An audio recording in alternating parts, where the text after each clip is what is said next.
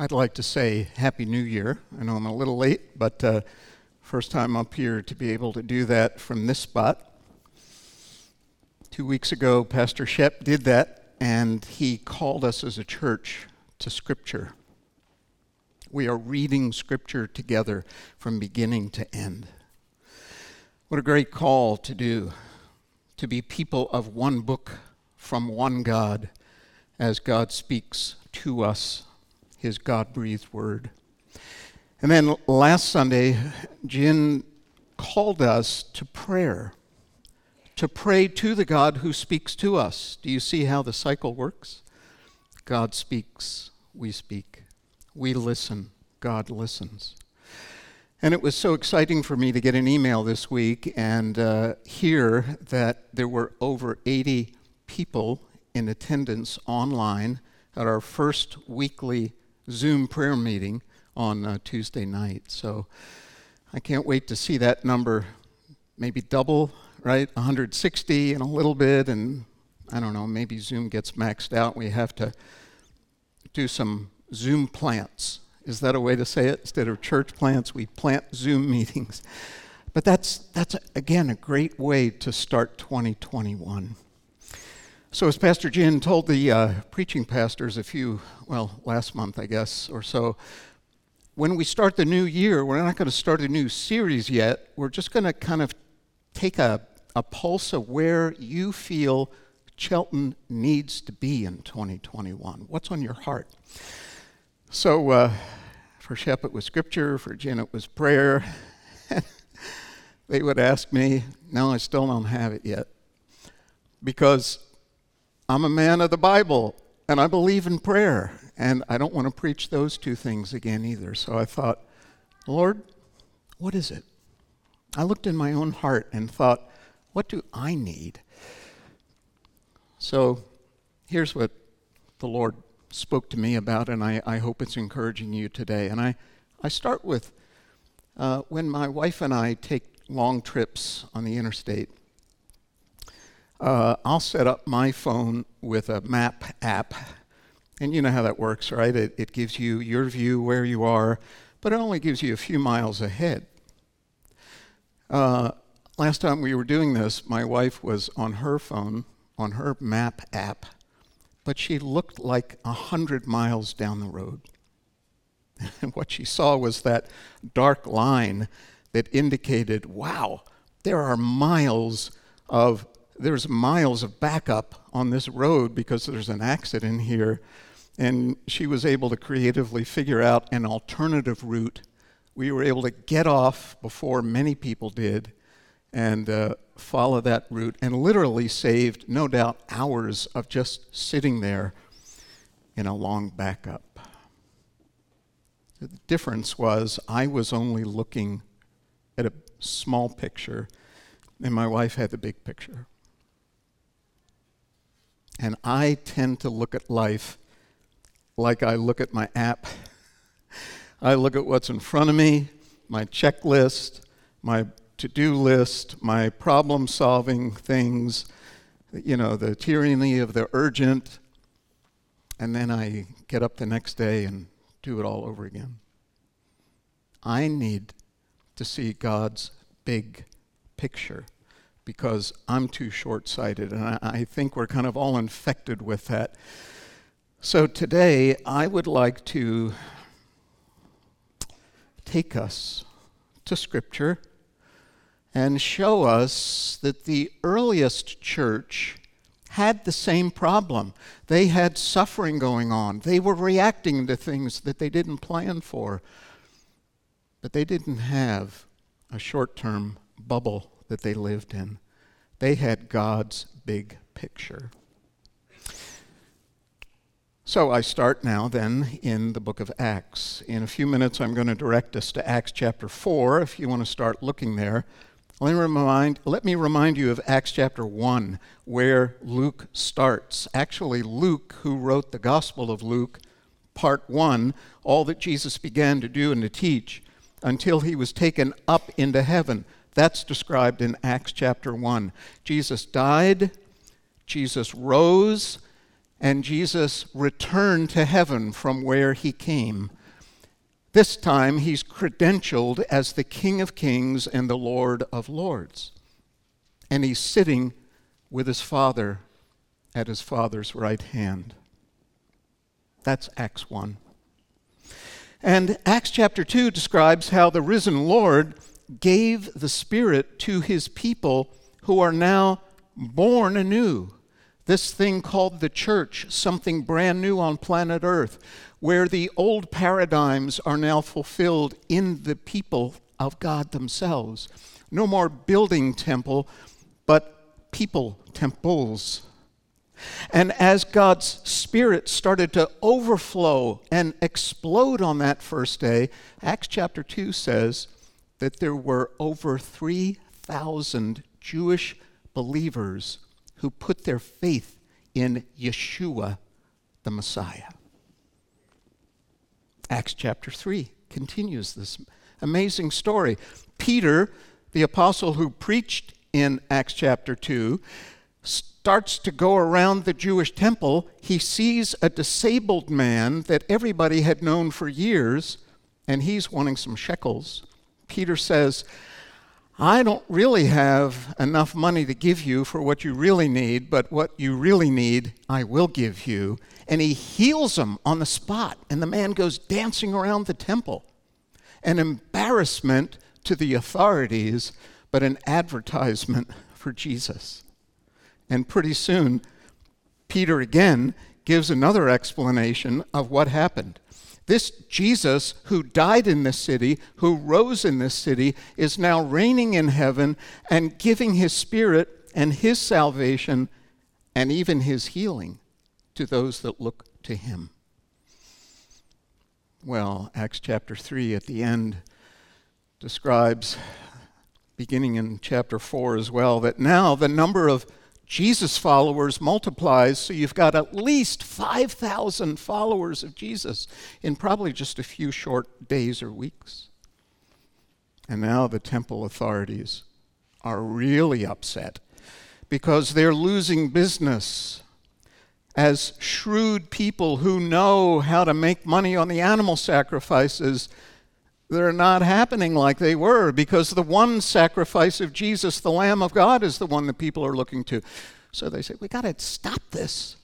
So they call in, they have the authority to do this under the Romans. They call in Peter and his associate John, and they rough them up a bit. And they say, How dare you? Keep quiet. Acts chapter 4 is the first persecution of the Christian church. And Peter and John say, You can tell us to be quiet, but we can't because Jesus is Lord. And that makes them even angrier. So they make some more threats, but then they, as shrewd people, know that if they put these guys in prison or kill them, they're making martyrs which would explode the movement even more. So they say, Look, all right, we're threatening you one more time. Keep quiet and get out of here. And that's the middle of Acts chapter 4. And then they go back to their people. I'll pick up the reading in just a moment here. Um, that was what it was like to be a part of the early church in those days. Great, tough Great because the freedom of sins is being proclaimed and experienced by people. They start to feel it with the Spirit in their hearts. They start to see miracles happening. And at the same time, pressure from the quote, governing authorities. Stop it. Be quiet. We'll fire you from your job. Or who knows what. What kind of suffering has 2020 held for you? Jim invited us to go back and think this week. yeah, what about this past year? Troubles. Seems like so many people wanted to get rid of them by just flipping the calendar one day to a new year. We all know you can't do that. Suffering is part of just being human. I mean, you could say there's suffering that comes because it's our own fault. You know, you hit your thumb with a hammer and it hurts. You uh, don't study for your exam and, you flunk, or you get a low grade. You uh, have a poor job performance review and you either get demoted or maybe you get fired. Things that you bring on yourself. There's other trouble that comes your way and it has no connection to you. You know, it's the branch that falls on your car. You just happen to be driving there, and the dead wood falls, smashes your windshield, and you're out a couple hundred bucks that your insurance doesn't cover. Or your boss, you didn't hire him, he hired you, but he's impossible to work for and please. Or if you switch it, maybe it's your employees who you find really difficult to manage. Or Maybe when it really hurts that you heard a friend slandered you. Or maybe it's sickness that comes your way. For sure, you weren't looking for that, but the pain that you were afraid of now is far worse than you imagined. Or maybe it's death. And that really hurts when that friend or loved one is suddenly creating an empty hole deep down in your heart. And added to that, like this early church, there was what we call persecution. That is specific suffering that comes because you follow Jesus. The rest of this, what I just talked about, we live in a fallen world. Bad things always happen. And persecution might be coming our way even more in 2021. You ready for it? I know you experienced it, and you are experiencing it. So, in the early church, I'd like to read to you what they said and what they did when here's Peter and John, they come back, kind of beaten up verbally, if not physically, and they start to tell this small Christian church, they just told us to be quiet unless and until they, and then fill in the blank. What, what, what do you think the church did? Now, some of you know what I'm going to read here in a minute, but if you didn't know, you think they complained about the harassment? Maybe posted pictures of what it was like with these authorities? You think they uh, pooled their money to get some legal counsel to help them sue the authorities back, get their rights restored? Or maybe they could have stayed home. Like, well, if that's how they're going to treat my leaders, no way I'm going to tell people I'm a Christian. I don't have that kind of courage. Well, I invite you now to turn with me to Acts 4, beginning in verse 23. I'm going to read down through verse 31, and here's what this group of Christians did when they heard what happened. On their release, Peter and John went back to their own people and reported all that the chief priests and elders had said to them. When they heard this, they raised their voices together in prayer to God. Sovereign Lord, they said, you made the heavens, the earth, and the sea, and everything in them. You spoke by the Holy Spirit through the mouth of your servant our father David. Why do the nations rage and the peoples plot in vain? The kings of the earth rise up and the rulers band together against the Lord and against his anointed one. Indeed, Herod and Pontius Pilate met together with the Gentiles and the people of Israel in this city to conspire against your holy servant Jesus, whom you anointed. They did what your power and will had decided beforehand should happen. Now, Lord, please consider their threats and enable your servants to speak your word with great boldness. Stretch out your hand to heal, to perform signs and wonders through the name of your holy servant Jesus. After they prayed, the whole place where they were meeting was shaken, and they were all filled with the Holy Spirit and spoke the word of God boldly. That's what they did. What? They heard it and they prayed. And this long prayer is kind of imbalanced here. I mean, they don't start by saying, God, this is terrible news, please. No, it's imbalanced because two thirds of the prayer, they're talking to God, but they're talking to God about their God. They're praising Him for who He is. Could I say they are talking about God's big picture? They heard the story of suffering and persecution, and they didn't run with that. They ran to God. So let's, let's look at this. Man, we can learn from this. The first thing they start with in their prayer is God, you made everything. You're the creator. They actually call God a very unique Greek word, sovereign Lord. It embodies the idea of creator and ruler. And here they start by saying, you know, before we complain or before we ask you to do something,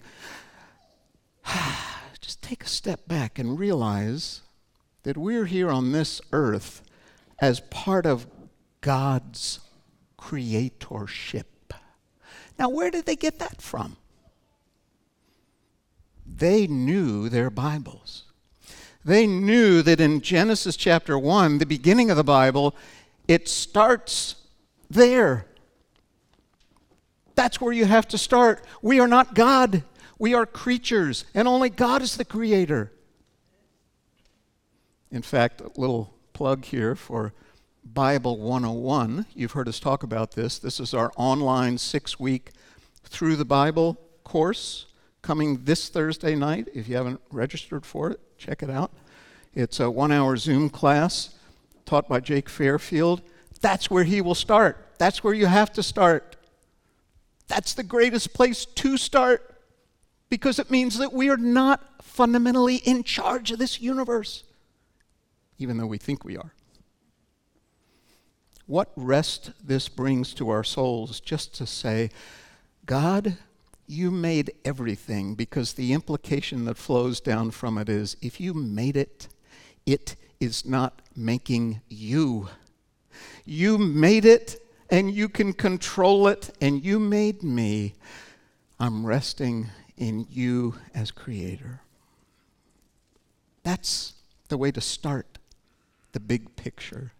But then they go on and, and they say in verse 25, You spoke. So God is not the God of the make everything and walk away. He's the God of make everything and continue to speak and tell your creatures what's going on.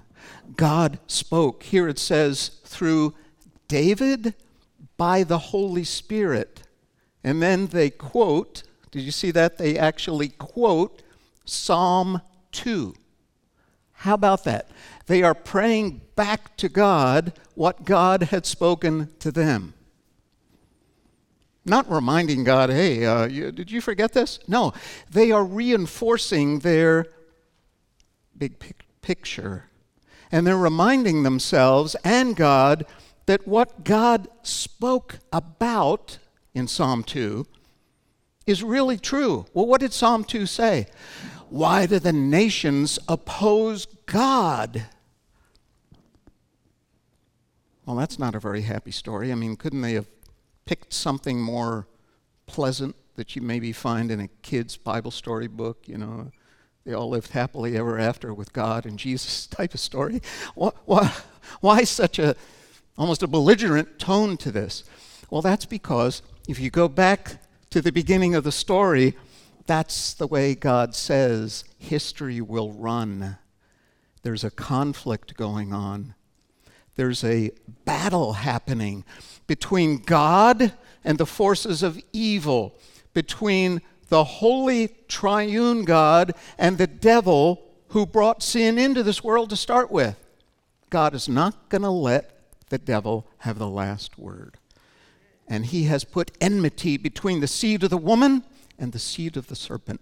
And he predicts that one day that skull crusher son of the woman would have victory. And they quote David, who in his day was experiencing that as God's anointed king. Every king in Israel was specially anointed to represent God on earth. And he was facing the opposition from the ungodly nations. Do you see it? There's a war on. And then they draw the next connection. They go a thousand years to what happened a few weeks ago. Herod, king of the Jews, Pontius Pilate, Roman governor, they both met to conspire to kill God's anointed, the Messiah. Now, you see what they just did? They had a big picture of life informed by Scripture. That's why we're reading the Bible together, because that tells us the real big picture.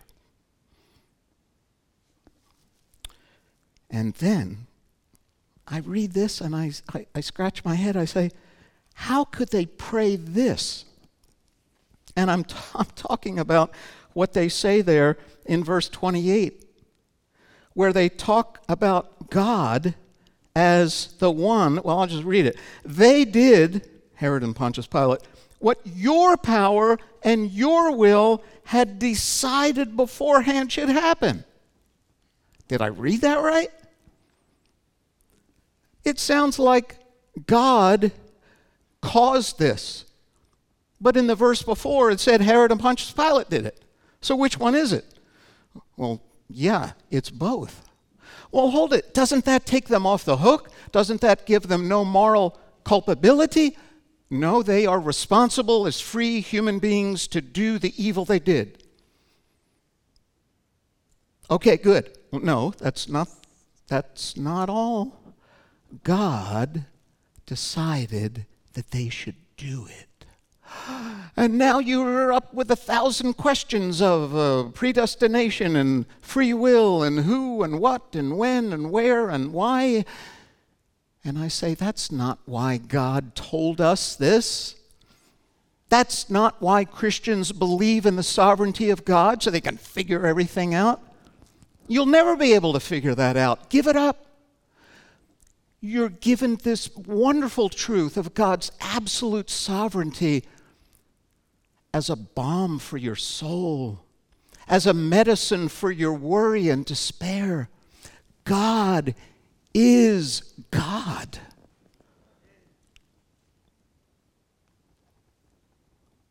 Yes, in 2020, He was God. Yes, in 2021, He is God. And I know you feel trapped in a bubble, this small picture of this wacky combination of COVID and national unrest and financial turmoil and governing authorities at odds with God's authority, as well as personal tragedies some of you have experienced, health struggles, sickness. family issues. I can go on, right? Your God, if that's all you see, your God is too small. Because the real God sees it all, controls it all, and is with you through it all. So if you feel trapped in that, that small frame of your picture, destroy the frame and rebuild the real one. That's what these Christians did when they prayed. It just came out of them when they prayed. God is creator, God is revealer, God is sovereign ruler. That's who we're coming to. We sang it Crown him with many crowns, the Lamb upon his throne. Those are not just words in a song, they are truths to knit to your soul.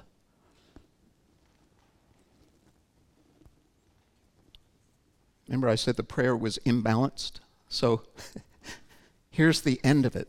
And the end of it is, and God, we'd like to ask you for something. So after all of that, what would you think they would ask for? Like justice, retribution. No. Verse 29 Give us boldness to speak your word. Verse 30 Do powerful works of healing in the name of Jesus. Uh, let me get this straight here. So these people were told not to speak, and they pray that they would speak more boldly. yeah. These people were not afraid then of the threats that were made for the leaders that spoke. They pray that they can speak right. And they don't pray for vengeance and political reformation. No, they don't. And neither should we. We should pray like them. The priority of our prayers should be God, help us to see your big picture, what you're doing in the world, and let's get on board with that. So let me just suggest that, okay, what are we going to speak about? I got a lot to complain about. Well, as a Christian, you've got a lot to talk about. Let's just take COVID. What about COVID? Oh, well, it's no, no, no, no. Think about what is the gospel view of COVID? Well, first of all, it smashes the idolatry of health. yeah, you think you're in shape? You will one day die. You will get sick. Your body is not a statue. You're not a robot. At least not yet, right? We're not there yet, I hope. Um, so, what does that mean? You are frail and mortal. What a great reminder. God, thank you for reminding me that someday I will die. Maybe I should get prepared for this. So, when we see God's big picture of the virus, we're able to talk like a gospel person talking about the virus. The reality of it, sure. The danger of it, sure but the hope underneath it for sure. What about financial suffering that will come or maybe has come? Well, you know what's good about that? It smashes the idol of financial security. I mean, uh, Pastor Jin talked last week about the Lord's Prayer give us this day our daily bread. Now, really, I got enough bread in our freezer for a month. Do we seriously pray for tomorrow's food? We can go down the road and get enough? Well, so what about that idol? So let it topple, let it get cracks in it. Sure, because our dependence ultimately is on God and His people. This opens doors to other people when we talk about the financial struggles that we're having or other people are having fun. It gives us an opportunity to talk, to speak, and maybe to share and help. What about the political turmoil that's going on even today? I think it's helping to reveal the idol of nationalism above the gospel whatever nation you're from, in America, we're starting to see in Christians a struggle about nationalism and where is the place of my heavenly citizenship in, in light of my earthly citizenship. Good. It's a struggle. And it's good to talk about it and define it. But if the nation becomes our God, then it's out of place with our true relationship to our God. And hopefully, we will see the limitations on elections and laws that are good, but they only restrain sin, they don't transform the sinner. So it's a question of perspective and priority. And so when we talk about the government, sure, research, take a stand. But remember that only God can change hearts from the inside out through the good news of Jesus. And remember, too, that nations come and go.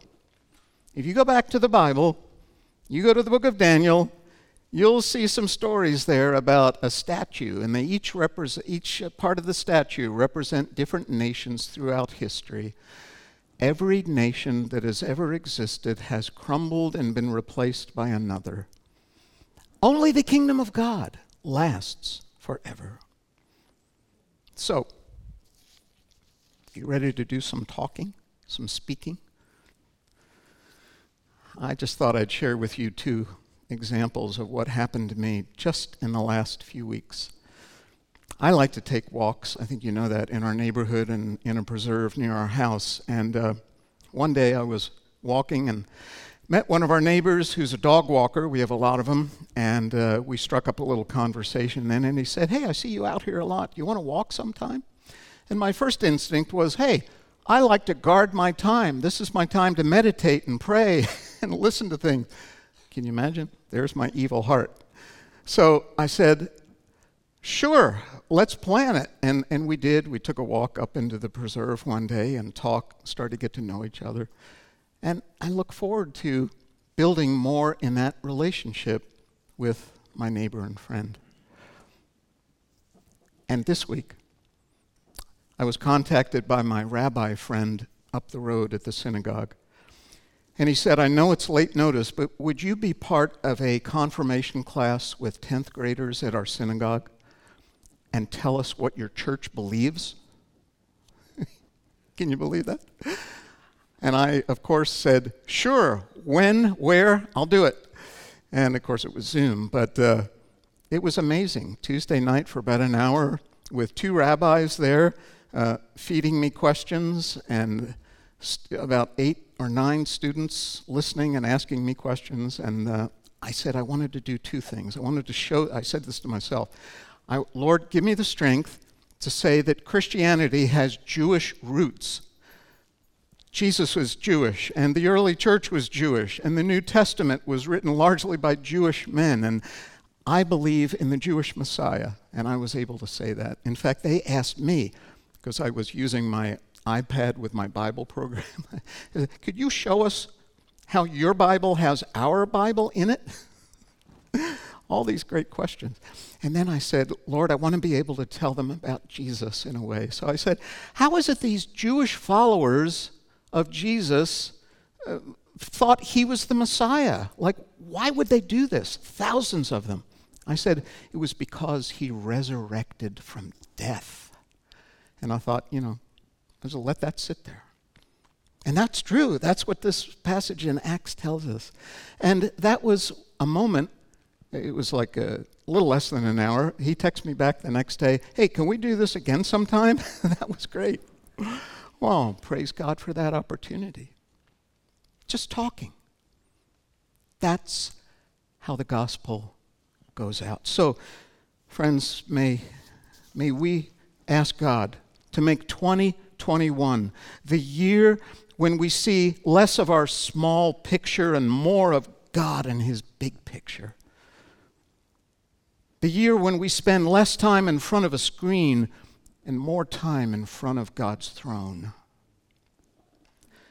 The year when we take less time trying to control our lives and more time thinking about God's control over our lives and the year when we speak less about our suffering and complaining, and we speak more boldly about the suffering of Jesus who died and rose for us.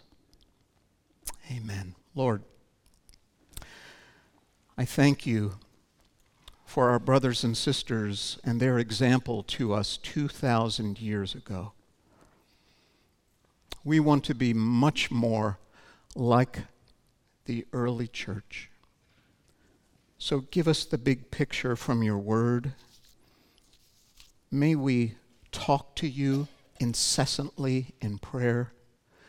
And may we boldly tell everybody we come across your big picture of redemption through the gospel. In Jesus' name we pray. Amen.